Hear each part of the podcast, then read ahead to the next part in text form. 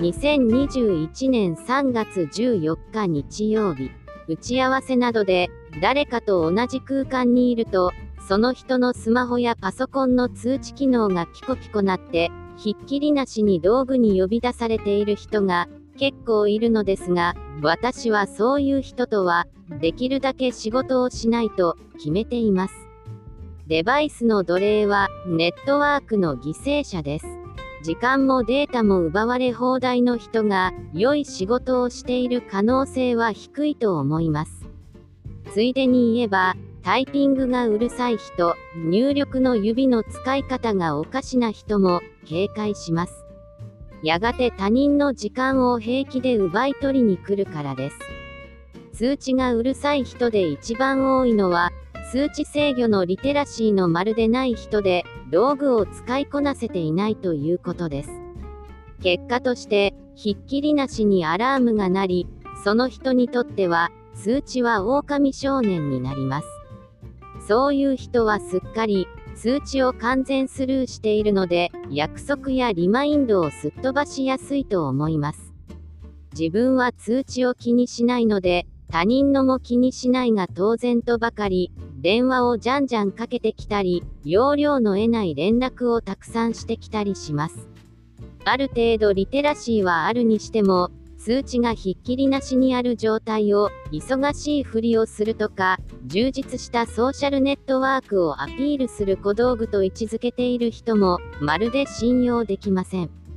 誰かと同じ空間にいる時に部外者の通知をこれ見よがしに同室者に聞かせること自体デリカシーのない行為なので一緒に何かを成し遂げることは難しいだろうなと思います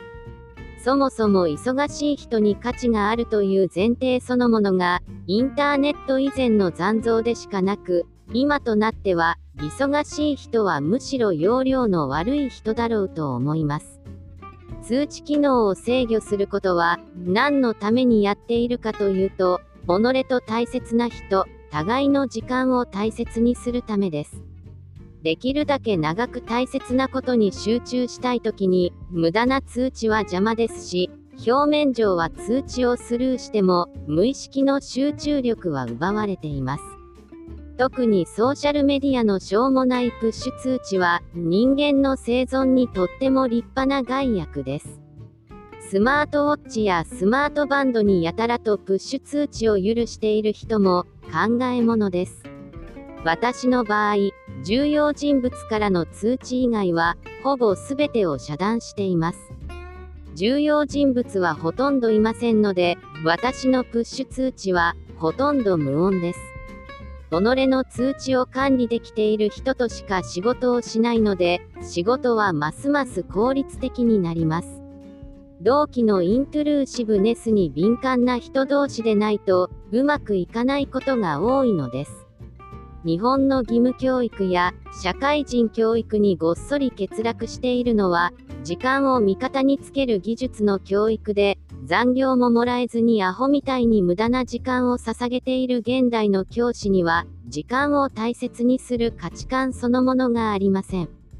教師の多くは、すでに人生時間を国家システムに奪われているので、子供からも平然と時間を奪い取ります。この国が IT 音痴なのは、時間音痴だからです。飛躍しますが、時間音痴だから、酒も大好きで、どんどん忙しくなります。忙しいとは、心をなくすと書きますね。以上、本日も最後まで、誠にありがとうございました。人の行く裏に道あり花の山。